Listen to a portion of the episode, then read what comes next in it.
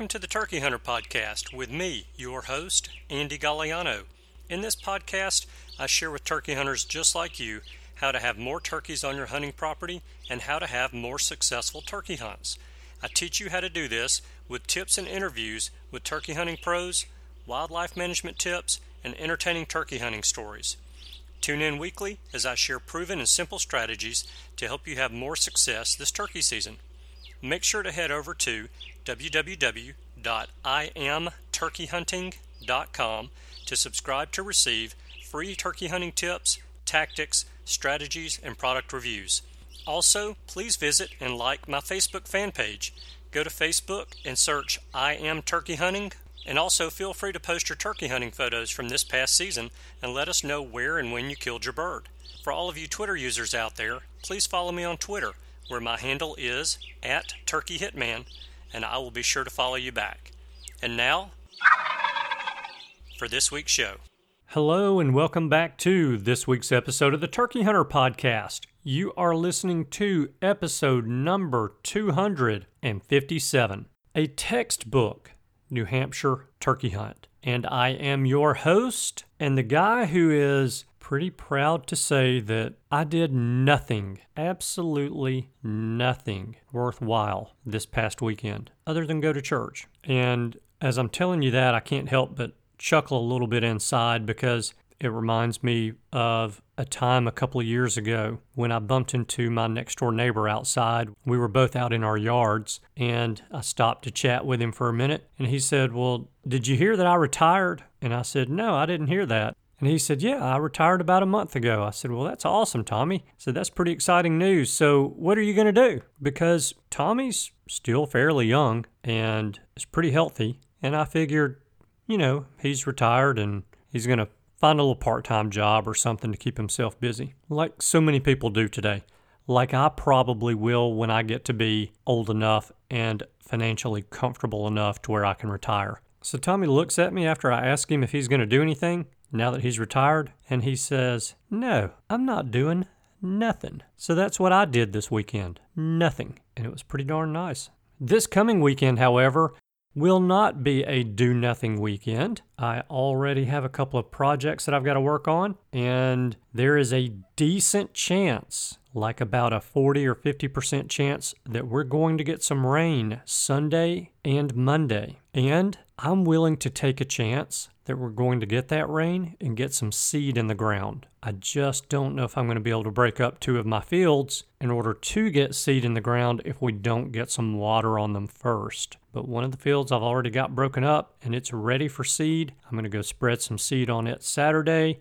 I'm going to hand water the seed in to that food plot. That's my food plot there on the edge of the lake, and I plan on pumping a little bit of water out of that lake, wetting the ground pretty well to get that seed to where it'll make some good contact with the soil and pray we get some more rain.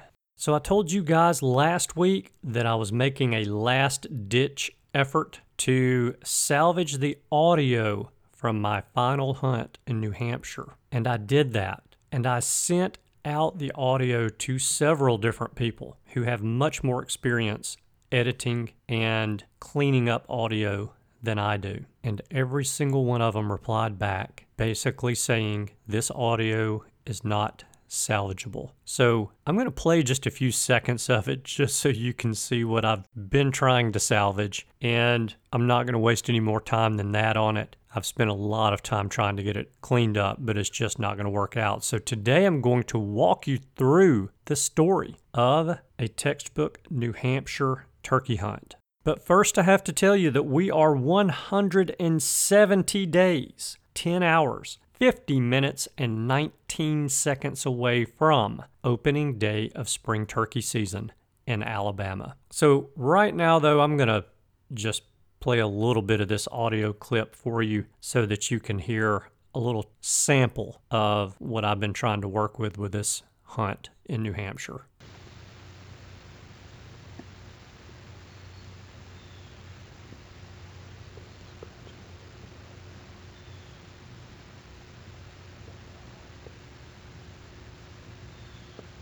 So as you can tell, that's pretty rough audio there. But having said that, I do have a few clips of the audio from the hunt for you guys, but it's the parts of the audio where I'm not whispering. And I told you this a couple of weeks ago that I recorded that hunt with my phone. And I think I really kind of figured out what happened because after listening to the full audio clip a couple of times, the first, oh, seven, eight minutes of the recording, the birds are louder, my whispering is louder. There's a crow that just about blows your ears out in those first few minutes. And what I think happened is in some of my shifting around, I think either the microphone itself got covered up, or what I think is more likely to have happened, the microphone input may have pulled out of the audio jack of my telephone. That's what I think happened but I can't tell for sure. But what you've just heard is part of what's really the meat of the hunt, and that is when I've got a bunch of turkeys in front of me. But it's a shame. I say it's a shame. It's a shame because you can't hear me narrate this hunt. And so now that we are, oh, four months after the fact of the hunt, there are a lot of little details that I would have narrated in this hunt because, from what I can tell, there is a fair amount of whispering going on during this hunt. But there are a lot of little details that I'm sure I narrated and whispered in this hunt that I'm not going to be able to share with you because I'm not going to remember every single minor little detail of the hunt. But I want to go ahead and get into it because it really is the textbook turkey hunt. When you're lying in bed two weeks before season starts and you are dreaming and thinking and hoping and wishing turkey season was in and you imagine a hunt taking place, it was this hunt. And in a few minutes, when I finish the story, you'll know exactly what I'm talking about. So, as I told you guys before, this was the same piece of property that Chip killed his turkey on, and the same place that I played a pretty long game of cat and mouse with the turkey on before the day this hunt took place. This piece of property has a triangular shaped ag field on it and a block of woods off of the southernmost corner of this ag field. I'm not really sure how big this block of woods is, but it is a block of big woods. I'm talking trees that two or three of us would not be able to put our arms around. Big, big, beautiful woods. Off of the eastern side of this ag field is a hill that has three terraces on it, and it goes up, and there's a plateau up at the top of the hill and another big field up there. And now, the hunt where I played the audio for you guys a couple of weeks ago, where we tinkered with this turkey for quite a while, and then my recorder ran out of space. That hunt actually took place on the second terrace going up this hill. So I knew that that is where I wanted to be at daybreak. I didn't want to top the toe of that ridge along that second terrace, get to where those turkeys were roosted or where I thought they were roosted because I didn't know for sure that they would be roosted in the same spot that they were before. So I'm on the opposite side of the toe of that ridge from where the turkeys roosted before, hoping that they're there the morning that I'm coming into the woods to try this tom again. So, this particular morning, I'm solo on this hunt. New Hampshire was not part of the deal. We were going on this hunt to hunt New York and Vermont, and those are the two states that we paid an outfitter to hunt in. So, New Hampshire was an add on for us because Chip and I had the time. And so we didn't have an outfitter on that hunt. Chip, that particular morning, had gone to hunt with John to try to help him get a bird in Vermont. The guy that was with us the morning that Chip killed his turkey to kind of show us the property was not with me either. He had gone to visit his son the afternoon before. So I'm in the woods before daylight by myself I get onto this second terrace really right before gobbling time. And I didn't pick a spot to sit down because I wanted to let it get a little bit more light and make sure that I was sitting in an area where I had a good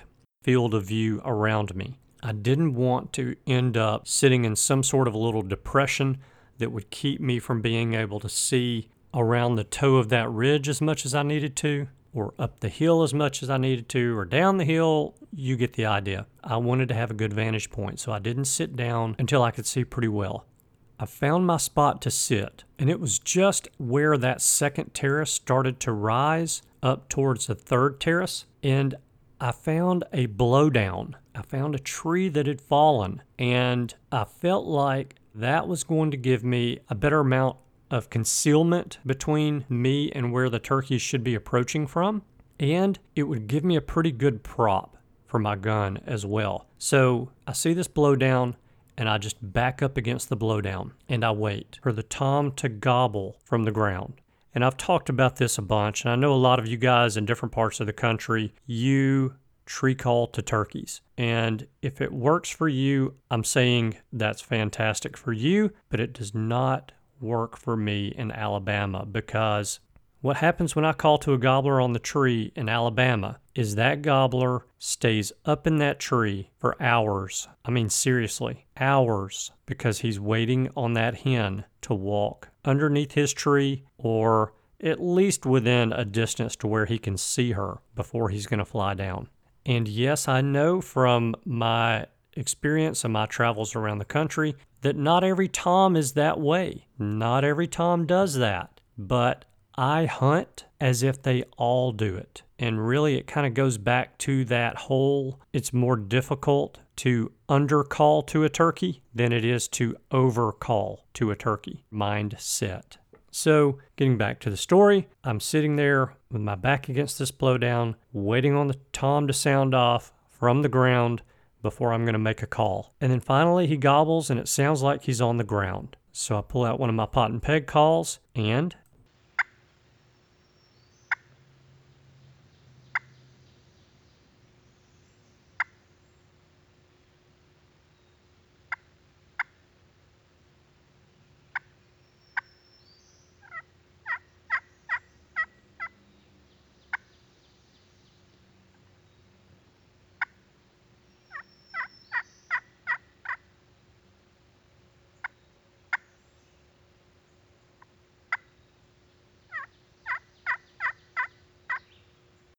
So, as you can tell, I'm not getting wild and crazy with my calling. At this point, it's early in the day, and I'm pretty sure this Tom has hens with him. He did the day before.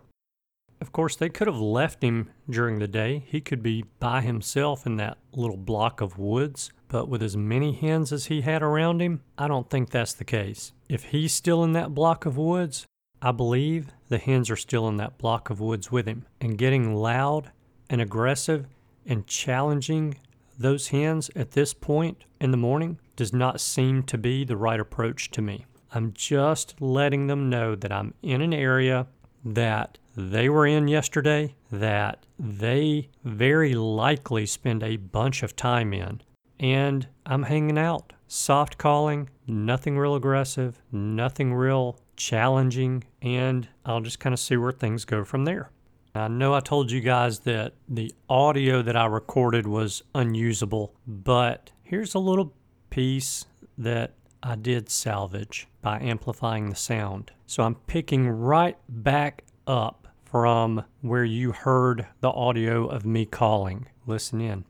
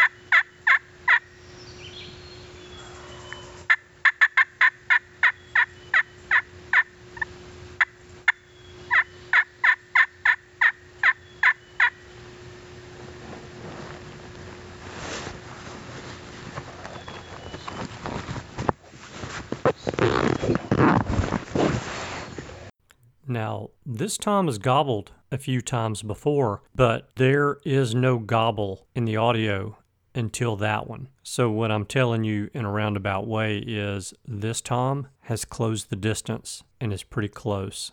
And it became apparent at that point in time that if I was going to put myself in a position to get a shot at this turkey, I needed to twist my body a little bit on this tree so that I would have a better range of motion for my gun and be pointed better in the right direction that that turkey's approaching from. So it's time to shift and quickly.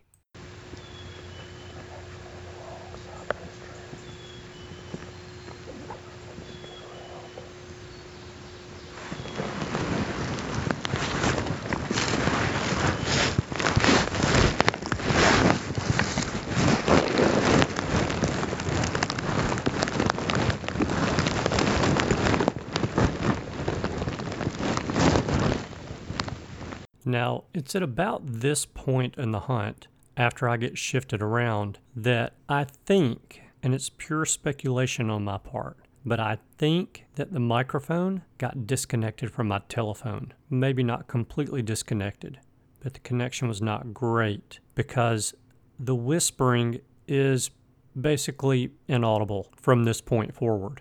And I don't think that I was whispering so low that I couldn't hear it because the microphone picks up whispering pretty well, as you guys have heard from some of the previous audio recordings that I've done of my hunts. So after this gobble that was pretty close to me, I got shifted around the blowdown that I was on, putting my left shoulder, my non shooting shoulder, more in the direction that the turkey was approaching from. And I waited. And about five minutes and 35 seconds later, I heard some scratching in the leaves. And it was just a few seconds later that I saw a turkey come over the top of the toe of the ridge. And it was a hen. And she was not alone because not far behind her was another hen. Not far behind her was another one, and another one, and another one, and another one. And then finally, I didn't know it, but here comes the last hen, and here comes a turkey behind the last hen. A turkey with a beard. Just the kind of turkey that I was looking for. And the hens are just scratching and feeding, and the Tom, well, he's not really showing off a whole lot, and he's feeding around a little bit as well. Now, at this point, the hen that's closest to me is probably 40 yards away. The Tom is probably 50, maybe 55 yards away. He's a dead turkey with a 3 inch 12 gauge TSS shell. He's dead, but I haven't made a move in his direction yet. I'm watching him and I'm watching the hens. And the hens are in full on feeding mode. It's all they're thinking about right now. And they get into this area on the side of this hill going up to the third terrace and they start to spread out. They came over the toe of that ridge pretty much in a straight line. Now that they're in this area, that straight line is no more, and it's just a bunch of turkeys getting more and more spread out. And the tom is still kind of up towards the top of the toe of that ridge at a little bit higher elevation than them. And he's feeding a little bit and watching them, but not really displaying. And he's not gobbling a whole lot. Now, remember, I told you guys how big and open these woods are.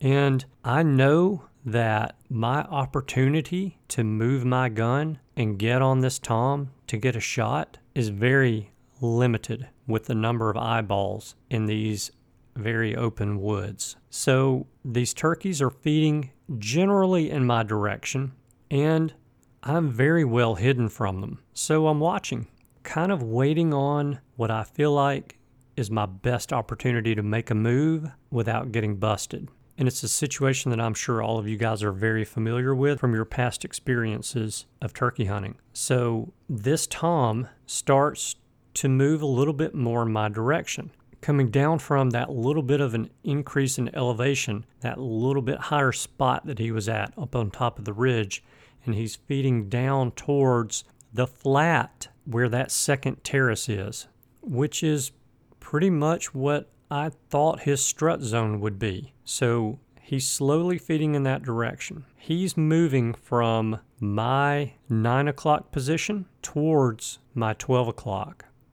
And as he starts down the hill towards me, he steps behind one of those humongous trees. And I didn't feel like it was my chance to move on him just yet because there were still several hens that were up above him at this point that I felt like had I gone ahead and moved at that time, I may have spooked them. So I waited still longer, even more. A few minutes after he stepped behind that tree, yes, he was behind that tree for a while. I'm assuming he was feeding.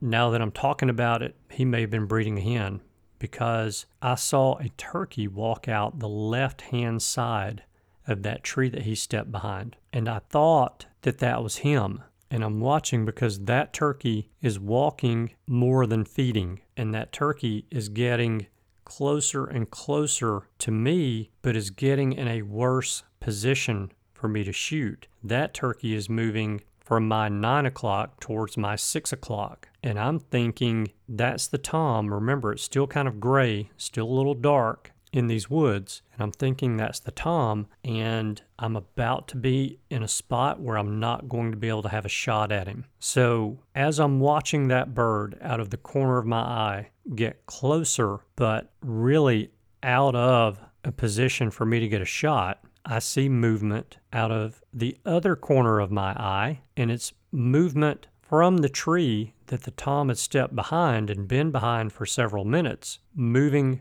from my 9 o'clock towards my 12 o'clock. And when I see that movement and I cut my eye over in that direction, I see a beard on a turkey. That's when I realized the turkey that came out from behind that tree first was a hen, and she went to the left hand side of the tree the Tom came out from behind that tree on the right hand side, and he is now moving pretty steadily towards the terrace that's down in front of me.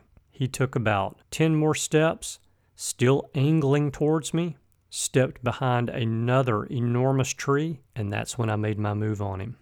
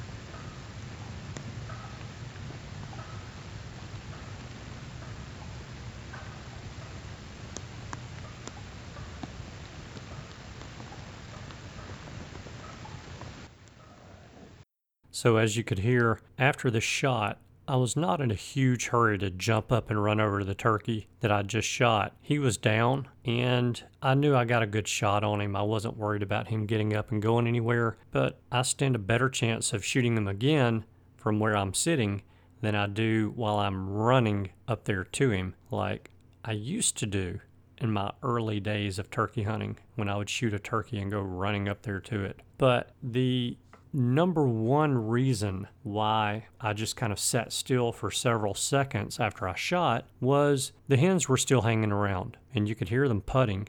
They were slowly getting out of Dodge. I mean, they weren't busting their rear ends to get out by any means, but I wanted them to get away a little bit. You know, this was their stomping grounds, and I didn't want to do anything other than have that shot go off to disrupt their pattern and disrupt an area that they are comfortable being in.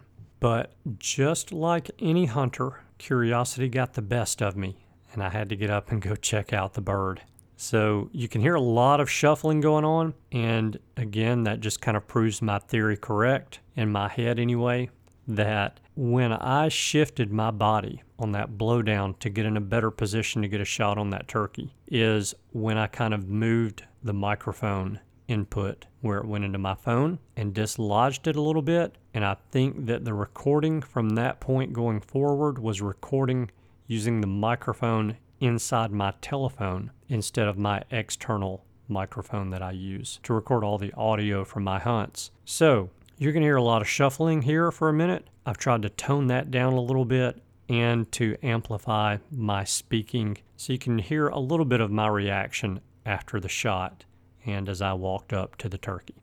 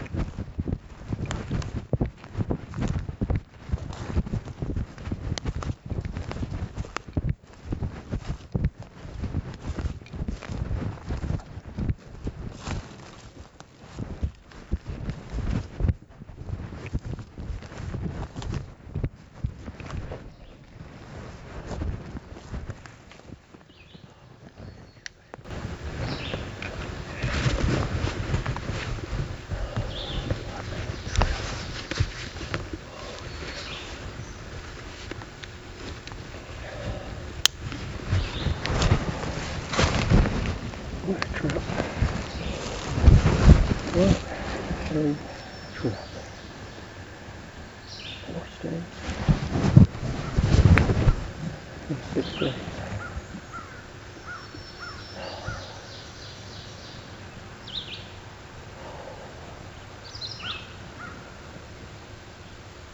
Five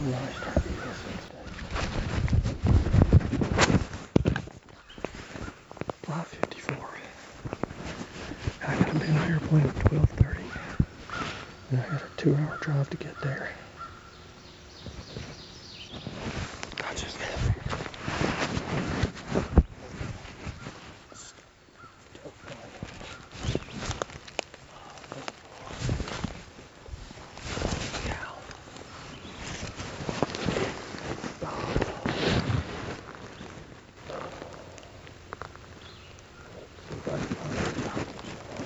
I don't know if it's up on it.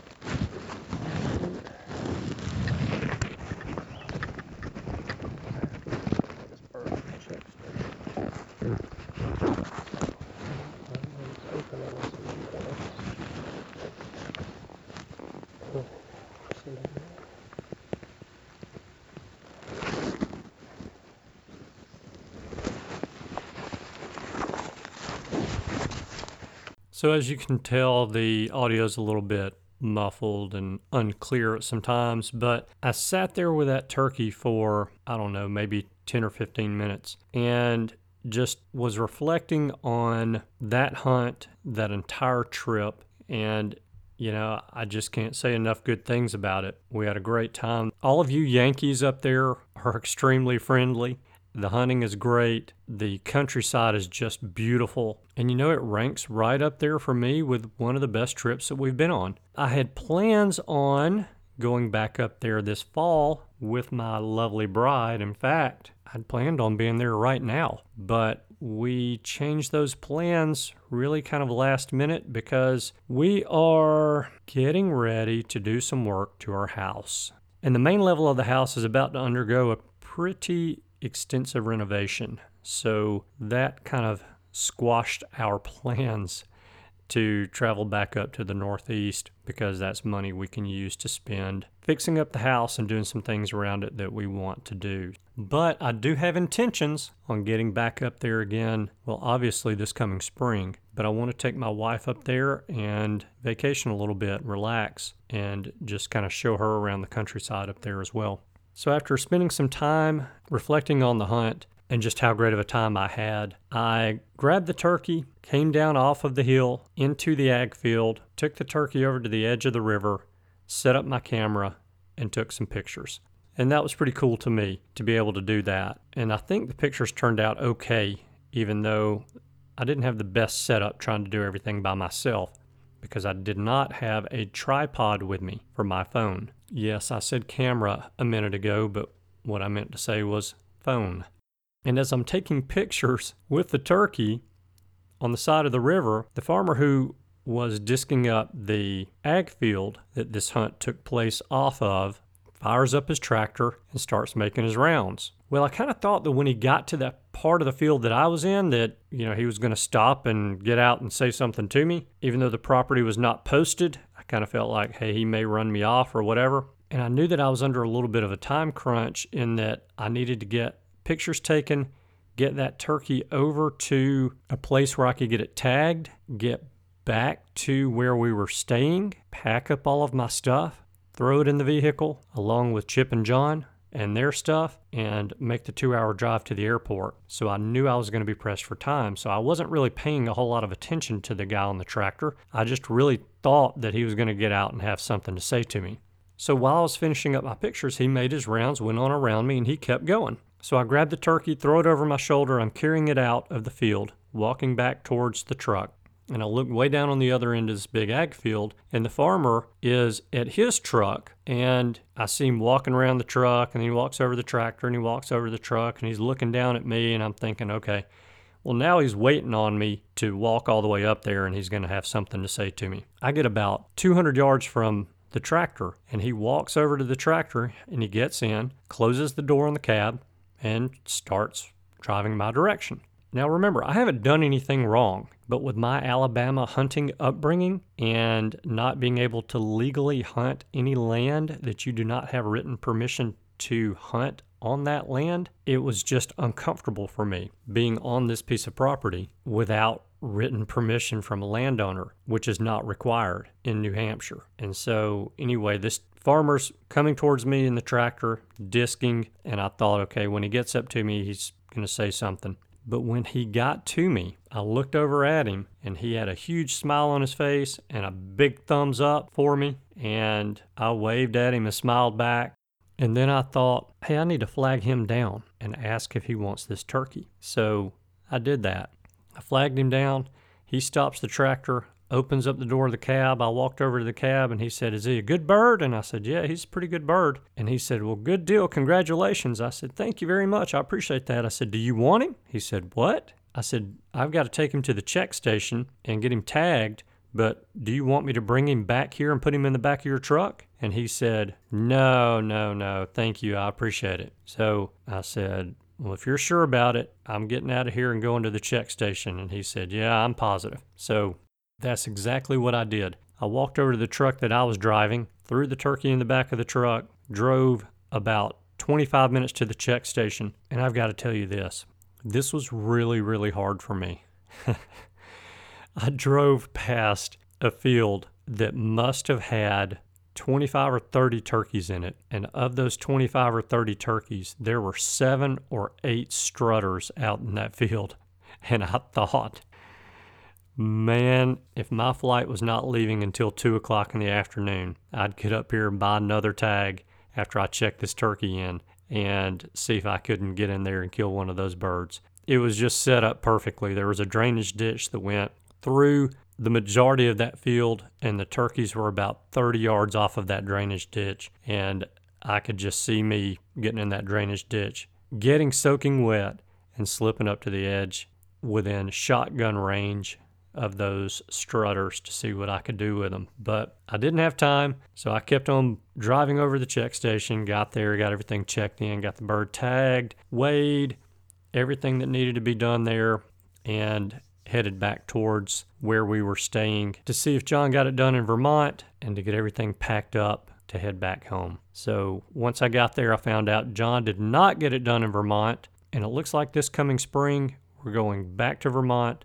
and we're going to hunt Massachusetts and we're going to hunt Connecticut and I'm hoping to get over to Rhode Island and maybe for a day or two and see if I can fill a tag there. I think John's planning on staying a little later than Chip and I are because he's also going to try to get New Hampshire and Maine while he's there, which should bring us all three to the same number of birds in the Northeast so that we'll have all the same states marked off. And that is it. That is the final hunt of my 2019 turkey season. And all I can say in summary is that it was a good year. It had its frustrations in Alabama with some gobbling on the roost and not much gobbling on the ground.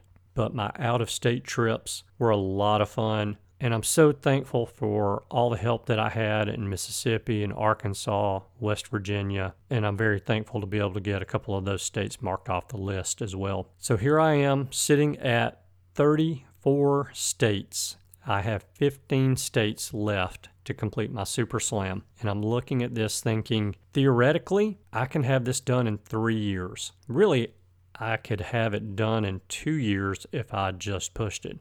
But given the fact that I've got some people coming to hunt with me this coming spring, and the fact that I don't want to get too terribly far ahead of the guys that are trying to complete the slam with me, I don't think that I'm going to push it and try to get it done in, in two or three years. I really think that, you know, maybe in five years I'll be looking at this super slam in the rearview mirror. Or I should say, maybe I'll be looking at my part of this super slam in the rearview mirror because I'm not going to be done with my super slam until all four of us are done with our super slams. We started this as a group and we're going to finish it as a group, and I'm looking forward to every single minute of it.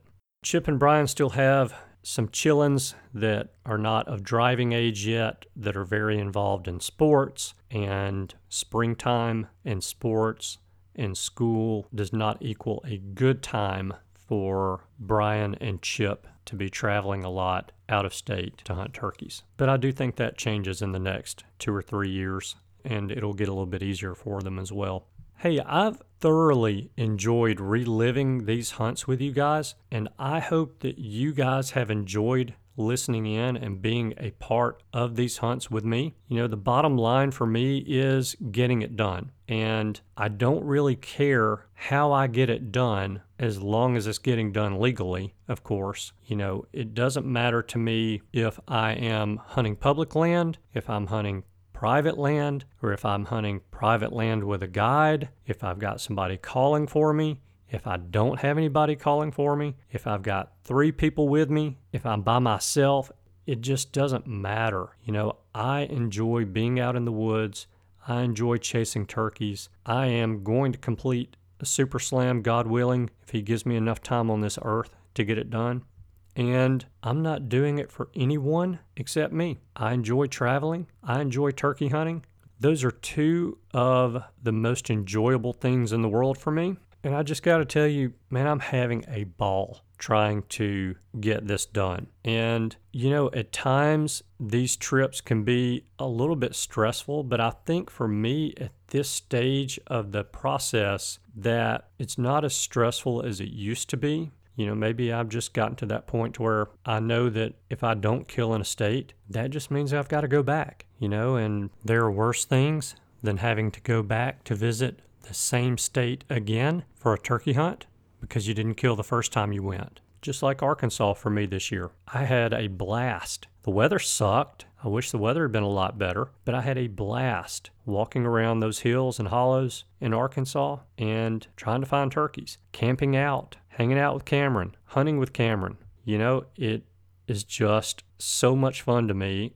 Now, don't get me wrong, I still want to kill when I get to these states and I get in the woods. Heck, I want to kill when I go out in the woods in Alabama. I'd like to kill every time I go out. Actually, I really wouldn't in Alabama, and I'm glad I don't. But in my mind, I think that I would like to kill every time I go out, but I do go out with that mindset that I'm going to kill every time I go out. Because if you can't have a positive attitude before you leave the house, you may as well stay in the house and not go. And I'm not going to do that.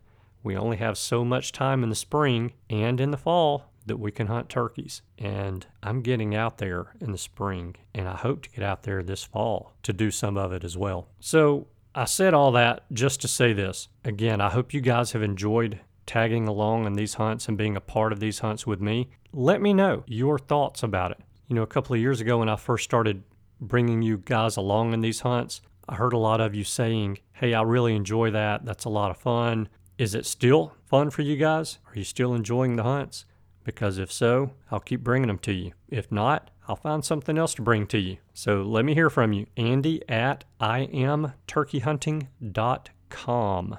And now I'm going to ask you to do me a favor. And the favor of the week this week is to like and share this week's episode on social media. Go to the I Am Turkey Hunting Facebook fan page and like the post for this week's show. That helps to get the word out about the show. And also go to my Twitter feed, and my Twitter handle is at Turkey Hitman. If you'll go to my Twitter feed and find the tweet that has the link for this week's show in it and like that and retweet it, that would be a big help for me this week. And I would appreciate that very much. This is the part of the show where I say Thank you guys so much for tuning in this week. I know that you have choices, and I appreciate you spending your time with us. I hope you have a wonderful week, and I look forward to seeing you again next week.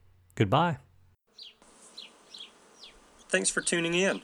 You were just listening to the Turkey Hunter podcast. If you enjoyed the show, please go on over to iTunes and leave a five star review. And make sure to head over to www.iamturkeyhunting.com to subscribe for free turkey hunting tips, tactics, strategies, and product reviews to help you have a more successful turkey season. And stay tuned for upcoming episodes on hunting afternoon birds, how to film your hunt, and the breeding cycle of hens, as well as some guest interviews. Thanks again for listening.